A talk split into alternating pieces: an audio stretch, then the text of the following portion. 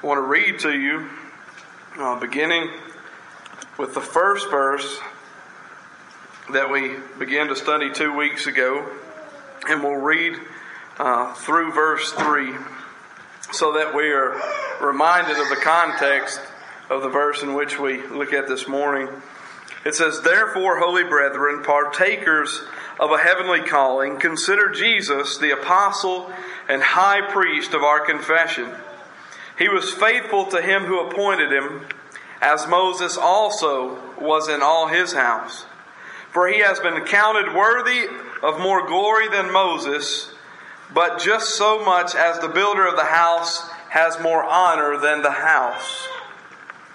Let's go to the Lord in prayer.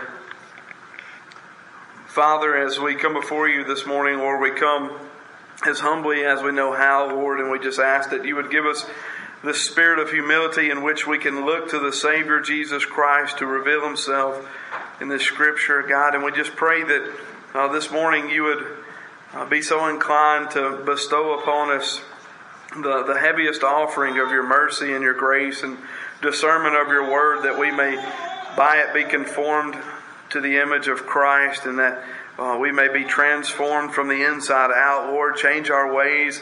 Lord, with your word, battle the sin that is in our lives, Lord, and give us the ability and the desire to do so, God. We just ask that uh, you would receive the worship that we offer this morning, Lord, and that you would show us continually how to worship and how to be obedient unto Christ, Lord. And we just trust you.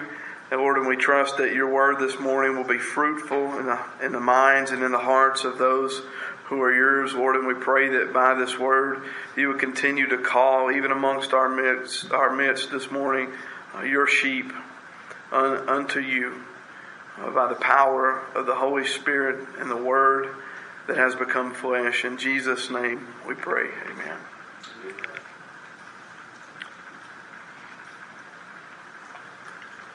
Last week we looked at verse 2 and what we have was a continuation from the previous week, whereas in these verses we are seeing how Christ is depicted as one who is faithful and then it, it, just comes right out and says that in verse 2 He was faithful to him who appointed him, as Moses also was in all his house. And what we see is an appeal to the Hebrew people here who have for some time uh, accredited Moses and Abraham as the most faithful men of God that they have ever seen.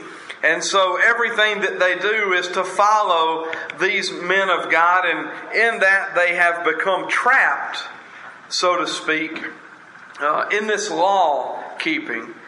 And what we're reminded of throughout the text of the Hebrews is that uh, there has come a point in which the old covenant is uh, sort of obsolete, and the new covenant has become one that is both although we didn't know it preeminent, that it would have existed. Christ Himself has existed from eternity, and then He has taken on flesh, and we have this greater covenant whereby man could not find righteousness in the first, for he could not keep it, yet the Lord is faithful. And so, what we have is the people who were reserved, Israel, the people of God, His people, although they did not fully trust and although they missed the Messiah, some of them we have explained for us this Jesus Christ in the Hebrews, who is the Son of God, the Son of David, prophet, priest, king, sufficient propitiation. And so we have the people moving from that which could not save,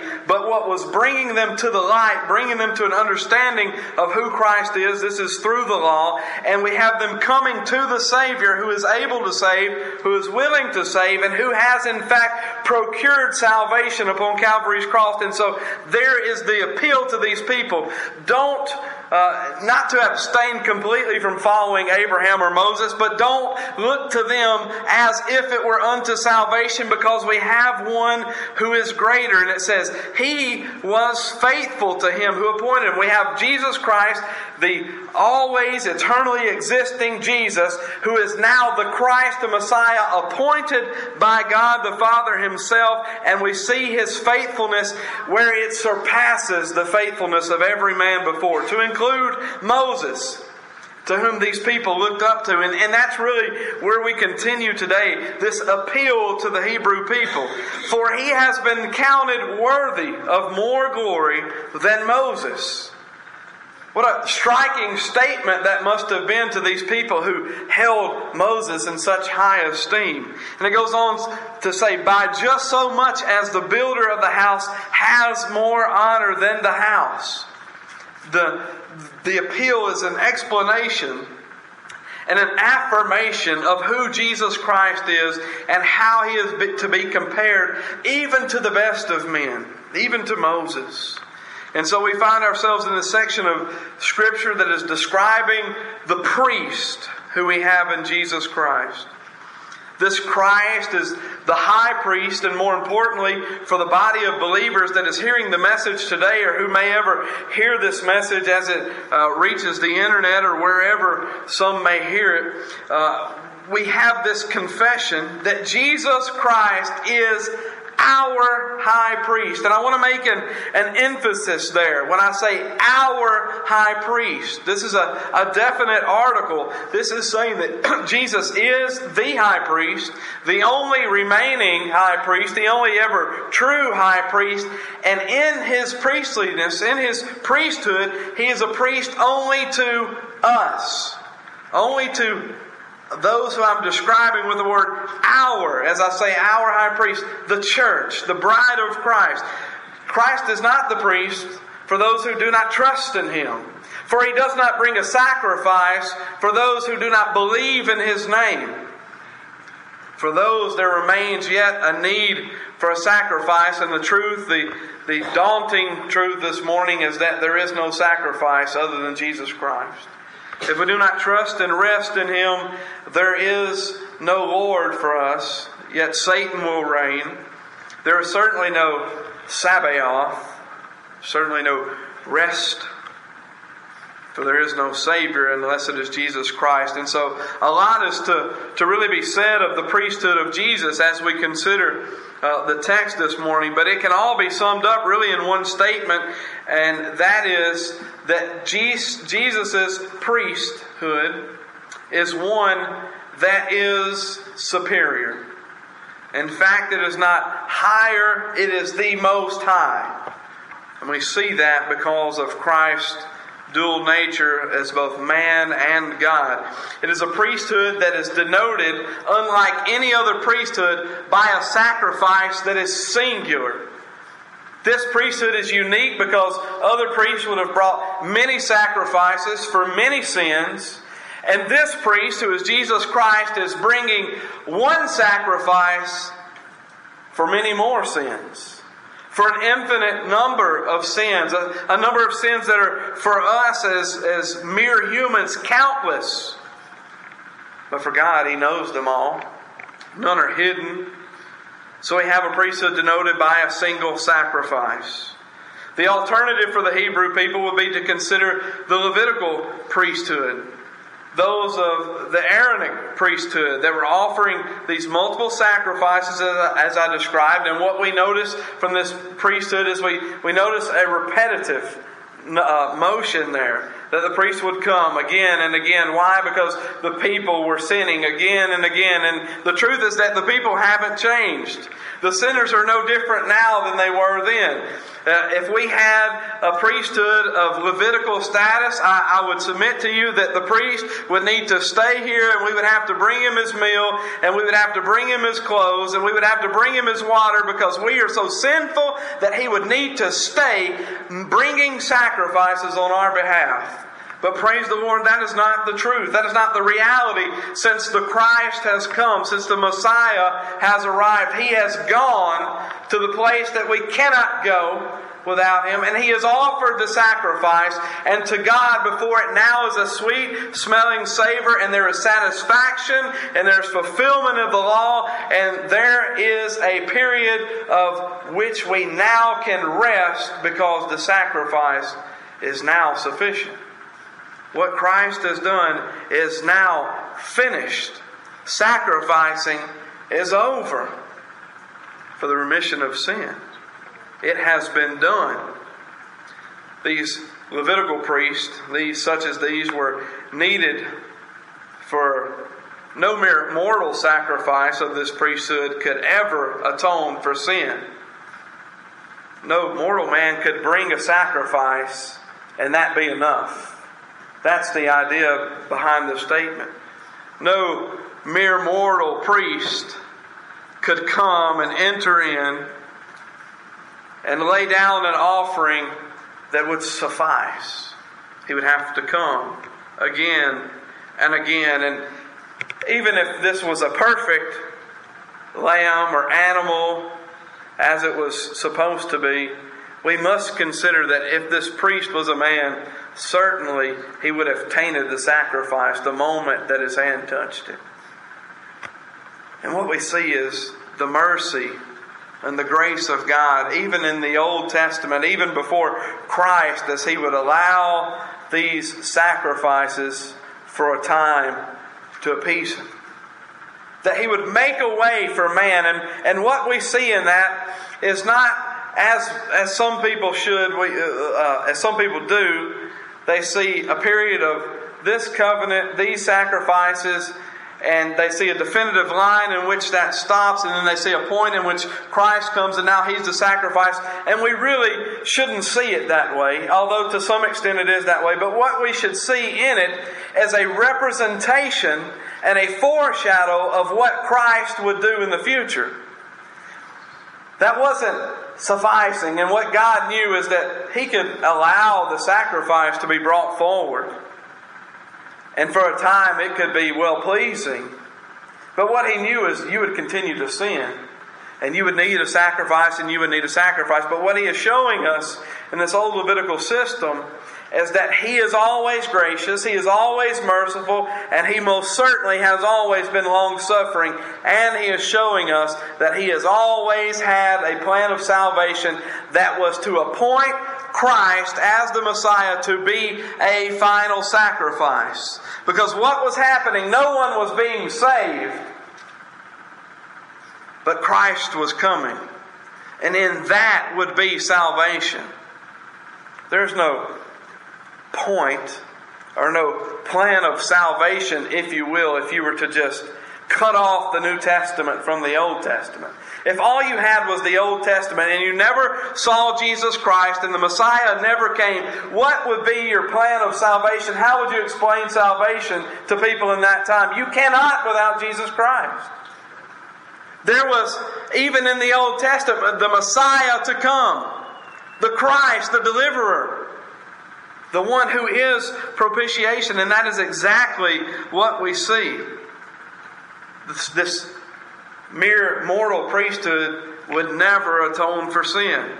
But with Christ, there is this aha moment where we realize what is going on. The priesthood now is better. In fact, it is best if we wish to describe it uh, to the best of our ability because he is serving as priest, the one who is perfect, the one who is without spot, without blemish. And not only is he priest, but He is the sacrifice. In one sense, I'm totally thankful that I never had to bring a sacrifice because I know my flesh, how hard it would be to bring my best lamb, my best bull. How tough it must have been. What a battle with the flesh, but Christ is doing just that. one sacrifice for all the sins, where others were many sacrifices for each sin, continually, repetitively, perpetually, on and on and on. But here we see that his priesthood is in fact superior. It is better because it carries with it the eternal application for all whom he sacrifices for. Think about that. The priesthood of Christ is superior because his priesthood carries within it the eternal application for all whom he sacrifices for. The priest before, he would sacrifice for you, and that was good up until that point, but it was no good after that. As soon as you walked out the door, as soon as you were gone, as soon as your flesh had opportunity, which it does and which it continues to do, you would sin again and then you would need to go back. There, you needed another atonement. You needed another sacrifice. And where Christ is different is that His is applied eternally now. In the, it was applied upon the cross. It was applied to your account. It was even applied before the cross. In the case of Abraham, we see that righteousness was accredited to him. He was sort of saved on the layaway plan, if you will. His salvation was indeed in Christ as all salvation, but its application was from eternity into eternity. And that is where it is superior. This is not for just anyone, but like I said earlier, He is our high priest. His sacrifice is for us, it's for the church, it's for the bride. The Lamb of God has forever been applied to your account. Way better than what you would have received before.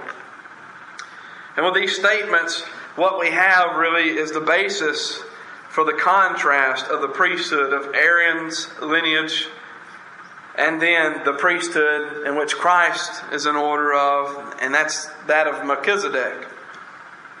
And so that I don't spoil chapter 7, just remember that there's a difference shown here the, the priesthood of Aaron, of Aaron and his lineage, and then that of Melchizedek and we'll study that more in depth, Lord willing, when we when we get there. But that's really the contrast being drawn, uh, distinguishment amongst the priesthood of Christ and the merely earthly, mortal priesthood established before that. We saw with verse 2 an appeal to consider Christ in the light of Moses. The Jewish people, as I said, esteemed him very highly, and yet before them is Jesus. Before these people, as they, in one sense, may have been idolizing Moses, here is the Christ before them. The Jesus who fulfills all and that just plain does everything better than anyone who has come before him.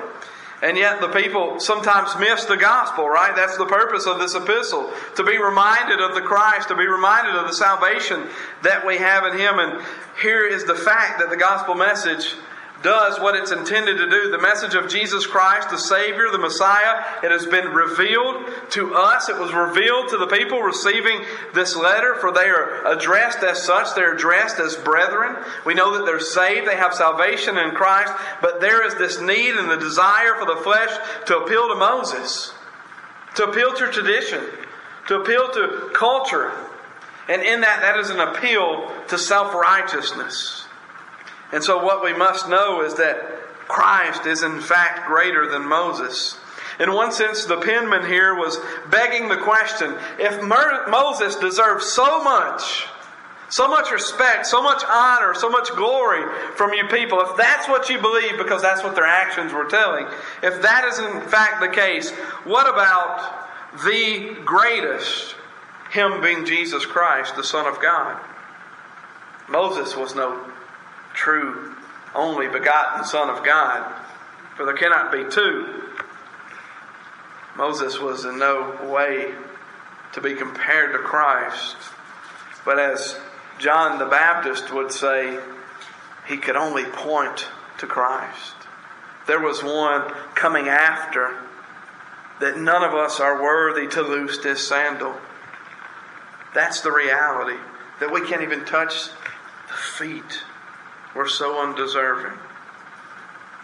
After being, of course, reminded not to stray from his saving gospel in chapter 2, we see at verse 3 uh, the scales greatly depicting now the superiority of Christ to that old covenant that they would follow. For he, it says, has been counted worthy that's not the entire sentence, but I do want to, to stop right there just, just to see what this statement is telling us. He has been counted as worthy. The tense here describes a whole lot for those who are in Christ. He has been counted. What does the King James say there? He was. It says, This Christ whom we speak of, He has been, He was, and that being the key word. You know, we look to men, mortal men, for advice and wisdom. And we're instructed to do that as the church. There's wisdom in this multitude of, of counselors. And a lot of times we align ourselves very carelessly with other men for a particular point that they make on an issue, for a particular stance that they take. And it might be okay uh, for us to do that, but then others, it's okay for us to, uh, like myself, sometimes be very extra careful in aligning ourselves with anyone that is still living. Uh, John Cardwell, when he was here, said it many times. He was very careful to endorse any preacher, any pastor that was still living, for they could yet reject, they could yet pervert the gospel. And yet, th- we still do this, and sometimes it's subconscious, but we must be careful. It can be dangerous, and even when you are, are very careful, it can still happen that you would put yourself into a particular camp with specific people, and later you might regret it because the people change what they believe and they change their, their doctrine. And maybe they just change how they live or they change whatever aspect or area of their life in which uh, we would be ashamed to still be aligned with these people. Many are, are scared to endorse these pastors and preachers and theologians who have yet to die because oftentimes the end will tell us whether or not they finished the race for Christ or did they instead renounce Christ? Did they finish unto death for self? And in that, really finish and begin true destruction of the soul. And this is very true with American Christianity. And I say all this because the tense there is so important. He has been or he was counted worthy. Just in the past year or so, uh, many have come out, big names in, in churches and in Christianity, so to speak, changing their doctrine or their theology or altogether abandoning biblical Christianity for something else. And of course, some even renounce all trust in Jesus Christ. And this is sad, but it's true.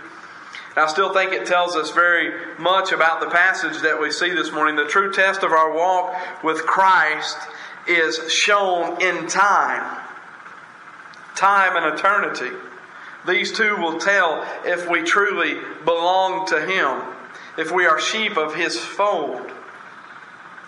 We are right now and until the death of this physical mortal body, proving the reality of our salvation in Jesus Christ. That's a very serious thing as we consider it. We will practice what we preach or we will not practice what we preach. Our death will prove, in fact, if we truly carried our cross. Death will bear the record. But again, the text says Jesus was counted worthy. Will we be counted worthy? Our trust must be in Him. And we see, as it says, Jesus was already counted as more worthy than Moses. Already done, already considered, already found out, already decided. Jesus is more worthy and he always was more worthy. That's the implication of the text. It was already known, it was already decreed. Even at this time when they were originally receiving this transmission. In one sense, because Christ is very God, He cannot cease to live, and He is perfect in all His ways, so death is not necessary to tell if he will live a life pleasing unto the Father. You see how that works out? We don't have to wait until Christ dies to see if he will be pleasing because he will never die because he is perfect. He is God. What he does is good. We don't have to wait in one sense to see if he will prove himself worthy, more worthy than Moses. But, on the other hand, uh, well, we consider what is said in John chapter 10, first of all, verse 30 the Father and I are one. And that is how the statement that I made must be considered as true. But the truth is that in his humanity, in the incarnation, Christ has faced death. Christ has died, and his life there, even up until death, proved what? That he is worthy. So we have a dual witness. We have the model of the Old Testament where we have a witness, and not just one witness, but the first witness is that God being, uh, Christ being God in the flesh, Him being truly deity, there is the witness that He is perfect, that He is faithful, and then we have Christ in the incarnation taking on the body, going to the cross, perfect, without blemish, an innocent man declared by those hung on, on the side declared by God Himself innocent. Here He is at death, proven again that He is worthy. He's proved His perfection. His deity is revealed. His sacrifice has been accepted. And it's not us, up to us to accept it. Let me say that. That is not what Christianity hinges on. It doesn't matter if you accept, quote unquote, Jesus Christ's sacrifice. Because the sacrifice isn't offered to you, it's offered to God. And so, if it is to be a reality, though I understand what people mean when they say that, I've accepted Jesus Christ, the truth is that you have not accepted Him. God has accepted Him because God has appointed Him. And because God has accepted this sacrifice, we are submitting to God, saying, Yes, we know that this is true. It's really not us accepting it's that God has already accepted in Jesus Christ this propitiation. The voice of heaven has declared this, just as He Himself in His ministry declared. His sacrifice is sufficient. He is the only way. This is how the text means so much when it says, He was faithful he has been, he was counted as more worthy than Moses. God has declared it. Men have heard it audibly and in the Word, spiritually in their hearts, by visions, dreams, prophets, and then the final prophet in Jesus Christ. As a man, he has done what no other could do. Done what you and I could not and what we would not. Never sinning. Jesus Christ never sinned. That's right. The Bible says that there is no sin in him. Period.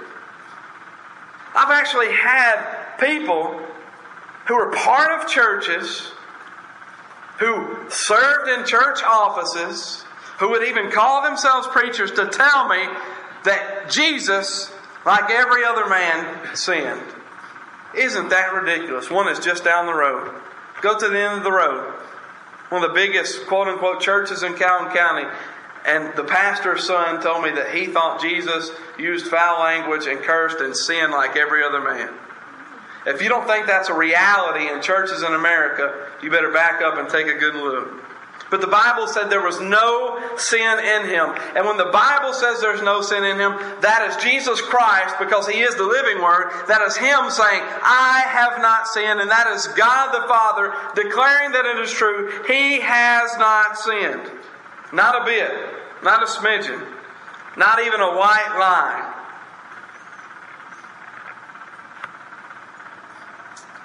Perfect. Yet the Bible says he was tempted in every way as man, still he is perfect. I want to make sure I use that tense there. Is perfect. Because when we say someone is perfect, that also implies that he has always been perfect, and that he was perfect, and that he will be perfect into the future. Perfect. And the good news is that death cannot grasp and take hold of a perfect man. It's the reality of sanctification. That's what we believe and trust in the Lord Jesus Christ for because death cannot hold on to perfection. We will be made and conformed into His image and made perfect. Therefore, we cannot be held by death. The point that we need to understand is that Christ, being this perfect man, going to the cross, dying, facing a death as every man will face, he has done something else. He has risen. When I think of that, it seems so simple, and it seems that every, even baby Christians, would declare that Christ is risen. And I think of the words of the wonderful hymn He lives. He lives. Christ Jesus lives today. And if you're His, He walks with you and He talks to you. And you better believe if He is not speaking through His Word to you, we need to be bent on our knees, begging for the truth of the gospel to be revealed. The point that we need to understand is that Christ, because he was already counted as more worthy than Moses, he is no longer on trial. We're not waiting to see if his sacrifice will work. We're not waiting to the end to see if Christ will prove that, yes, indeed, he is good enough to die for the sins of mankind. His deity testifies and into his death on the cross, it testifies. We aren't going at some point to find out if he is Savior, but he already has been named all of these Savior, Messiah, Christ, the one who is worthy of glory, worthy of honor. And God has said, He is, and He said it long before today Christ is all of these things. This is my Son, in whom I am well pleased. Man, do you long to hear that? Don't we wish that God could say that about us, but He cannot. He says it about Jesus Christ. The only way to be accepted is to be the bride of the King. We know that Christ is worthy to be praised, and Christ, according to the Father, is worthy to be exalted, and that is exactly what He has done and what He will continue to do in His church. If Christ is not exalted, it is not a church. If Christ is not exalted in your life, you are not the church. Applies to me, applies to the elders, to the deacons to anyone who will step foot on this earth. Now you might ask, or maybe not you, but maybe someone you know will come one day asking this question, and I want all of us to be able to answer it. They may say, Mr. Ledbetter or Mr. Taylor, how do we know that Jesus was counted worthy of more glory than Moses? How do we know? I mean, we have we've heard worse questions, haven't we? I would say, brothers and sisters, you don't need a, a dissertation or a college paper to answer this question. Though the opportunity may afford such, and if it does, and they're attentive, I would say give it all you got. But if you, if you don't have that, if such a day arises, we can simply go to the text of Scripture. Consider Acts chapter 2, verse 32. This Jesus hath God raised up, whereof we all are witnesses. Therefore, being by the right hand of God and exalted, and having received of the Father the promise of the Holy Ghost, he hath shed forth this which ye now see and hear. And just so we don't have to go many more pages away to explain how Jesus Christ is more worthy glory than even Moses, let's go back to Hebrews chapter 1. God, after He spoke long ago to the fathers and the prophets in many portions and in many ways, in these last days has spoken to us through His Son, whom He appointed heir of all things. Well, I can tell you this Moses isn't the heir of all things. How do you know that Christ is worthy of more glory and more honor than anyone? Because God has appointed him heir of all things. You don't give it to the worst son. You don't give it to the one who can't handle his business. But God has appointed Christ heir of all things. And then it says, through whom also he made the world. There's no one better to take care of creation and mankind than the one who has created it himself and he is the radiance of his glory and the exact representation of his nature and upholds all things by the word of his power. If this is true, if Christ is the radiance of his glory and the exact imprint or representation of his nature, what makes you think that God would allow men to glorify Moses and esteem Moses as higher? Because he would be putting Moses on a pedestal equal to himself, and that simply will not happen. He upholds all things by the word of his power. And when he had made purification of sins, he sat down at the right hand of the majesty on high, having become as much better than the angels, as he inherited a more excellent name than they. No one would have esteemed Moses greater than an angel. Yet in the flesh, there was this yearning, this desire that was not from heaven to glorify and esteem Moses as one who was higher than Christ. And I will tell you, the people that this was originally transmitted to, that this was originally written to, this epistle, they are no worse off than you and I. We have the same tendencies. So, what do we say when people ask this question? It seems sort of trivial and sort of childish because God said so. How do we know that He is worthy, more worthy? Because God said so. Simple answer. Bible even says, "Come like a child," right? We'll answer like children because God said so, because the kids love to say, My daddy said so.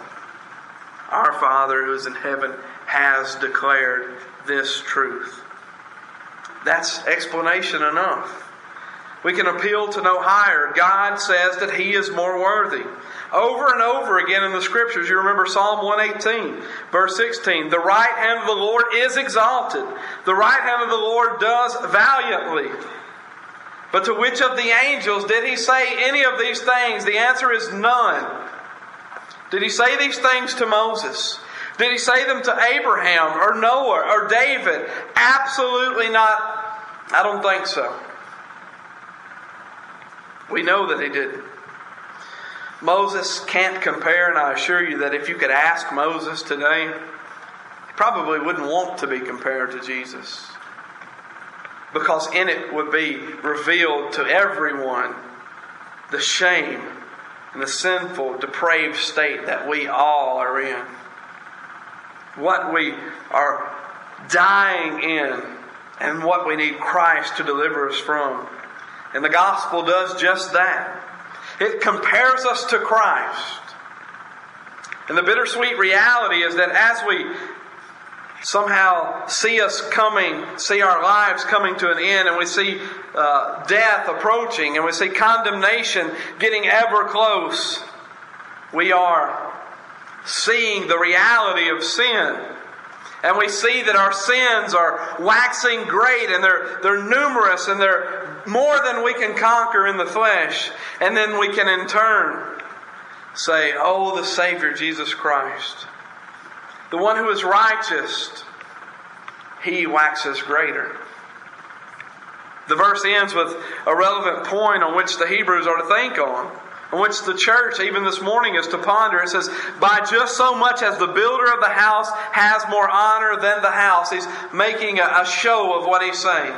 He's depicting for us in common language how we must consider an analogy, if you will. The house is great, but the builder is greater. The creation seems wonderful, but to accredit it as more awesome or more wonderful than its creator, that would be a travesty.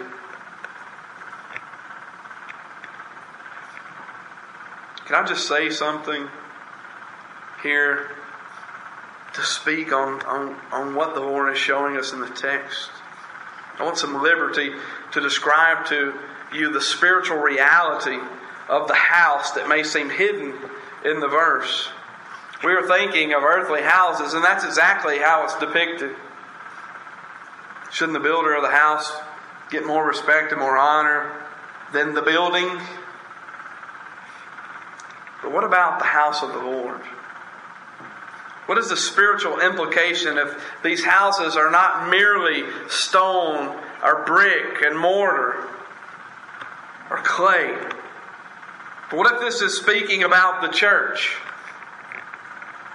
This is the place where Jesus is housed in spirit, right?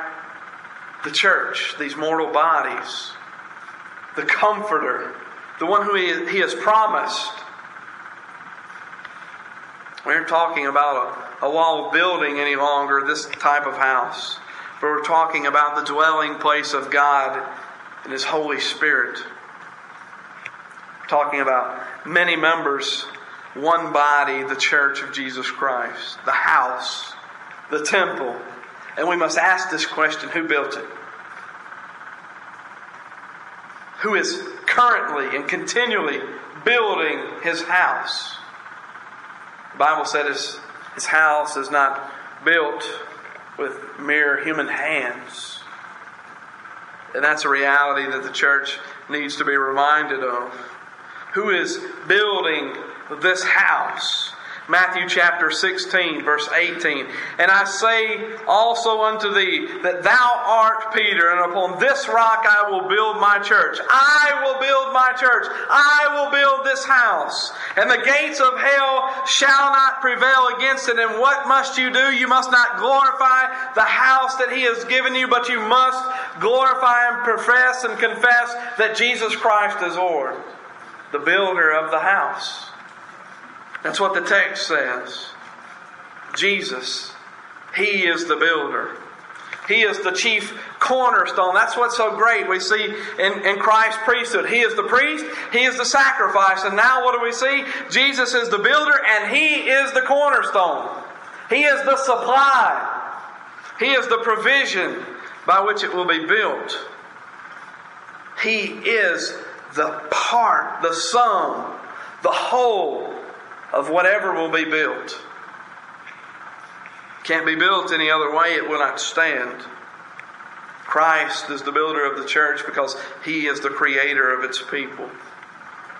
He also created not just us, but all of creation. That includes all of mankind, even those who are unregenerate.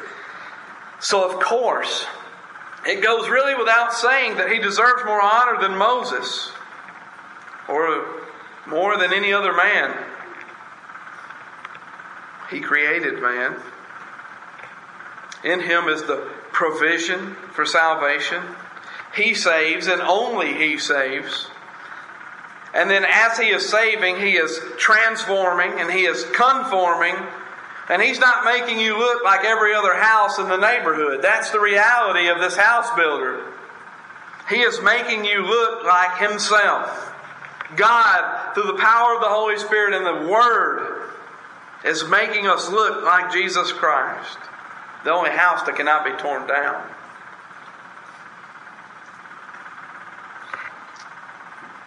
It's what He's doing. It's what the church is. It's who you and I are in Jesus Christ. And this is the greatest revelation. We have Jesus described not just as the builder, but the architect. And this architect doesn't just order his material elsewhere, but he creates it. The sand that makes the mortar, the clay that makes the brick, the tools that work them together, and the knowledge to use them for good, those only come from Christ. Christ is every component of the church. And if there is anything in it not good, it is not of Christ. This is sin. This is why we read the sum and the substance of every house here today, church, is Jesus Christ. Like you and I, the Hebrew people needed to know this. And that is the point of the verse in this epistle. Moses was at best a servant, and you and I simply are servants unto one who is greater. But the most wonderful point after understanding all of this is that we aren't just any servants, but we are servants of the Most High God because Jesus Christ is God. God and man who made salvation not just a possibility, but he made salvation a reality. Now we have to look at the entire context of those three verses. What is being done here? The Hebrew people who once followed after tradition, who looked to the law for salvation and for righteousness and found none, heard a message of Jesus Christ. And they were saved by it, by which uh, the, the penman of the Hebrews even calls them brethren, holy brethren, those who are made holy by Jesus Christ because they heard the message that was different from what they had been following all their lives. But what do we see in chapter 2? A warning to heed the message, to heed the one who is described in the message, to heed this Jesus Christ is being described. And what we have here is an appeal saying, Look, listen, you have been saved by the message of Jesus Christ. Remember, please, that He is more faithful and He is more worthy than Moses, and He is a high priest. Remember that. He's not telling unregenerate people this. He's telling people who have already received Jesus Christ. Do you know why? Because the church is just like the Hebrew people. You ever had someone teach you something, a better way to do something? And you might do it for a while, and then you just go back to the old way because that's the way you like to do it. And even though it probably doesn't make much sense, it's just easier for you. It may take longer, it may be a little harder, but that's just the way you like to do it. I think about yeah, people that learn to type. I went to school with a lot of people that learn how to type. Take a class all year long. They learn how to type, and they did good on their test and everything. And then you see them later, and they're writing a paper, and they're doing this, one key at a time. Same thing with cell phones. I think the best example in the church probably James. He, he doesn't have a cell phone. He's got a number in his car. You can call him on it, and it might be easier than going all the way home and using the phone. But guess what? He just doesn't do it, right? We all have something where we where we do that, and this is what's happening in this particular portion of Scripture. They had this old way of doing things, and it wasn't very good, but they were just comfortable doing it.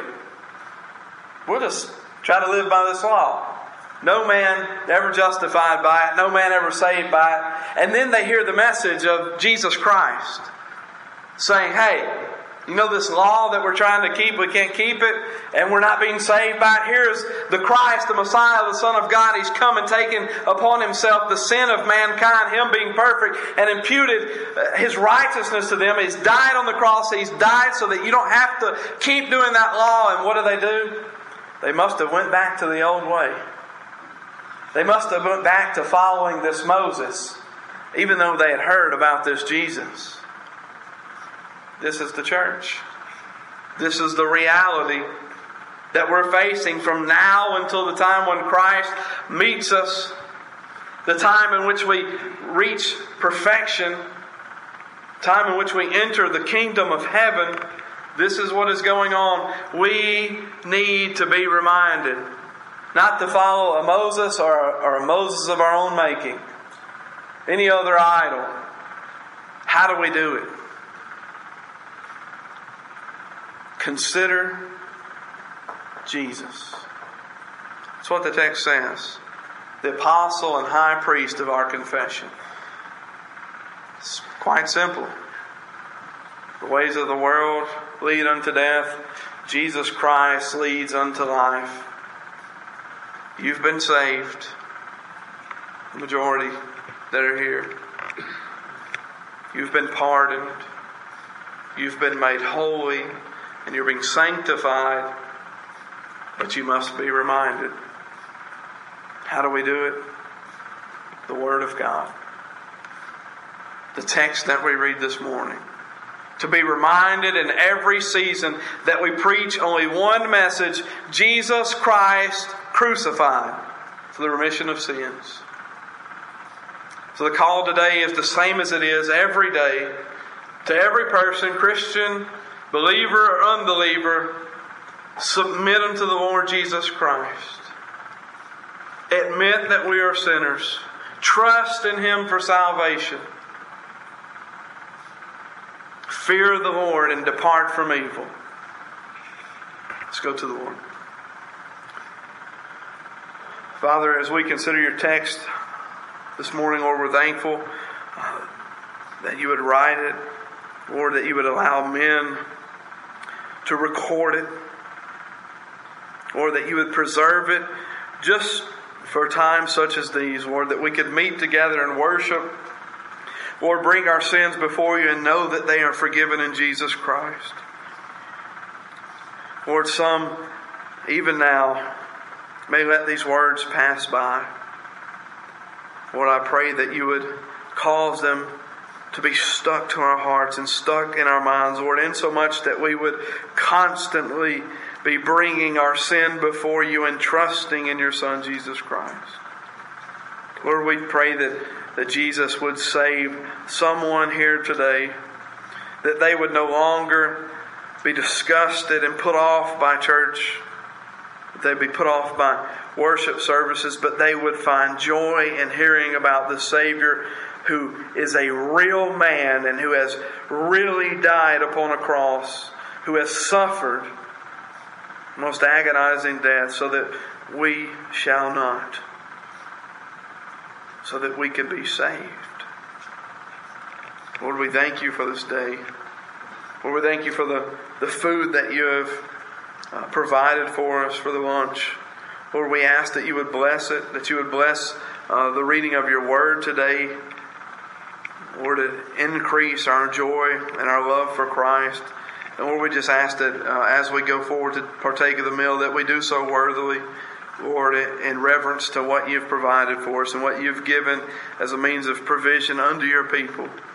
Lord, we ask that you would bless those that have prepared it uh, and that you would be glorified and exalted this day and that Christ would reign supreme in our hearts and minds.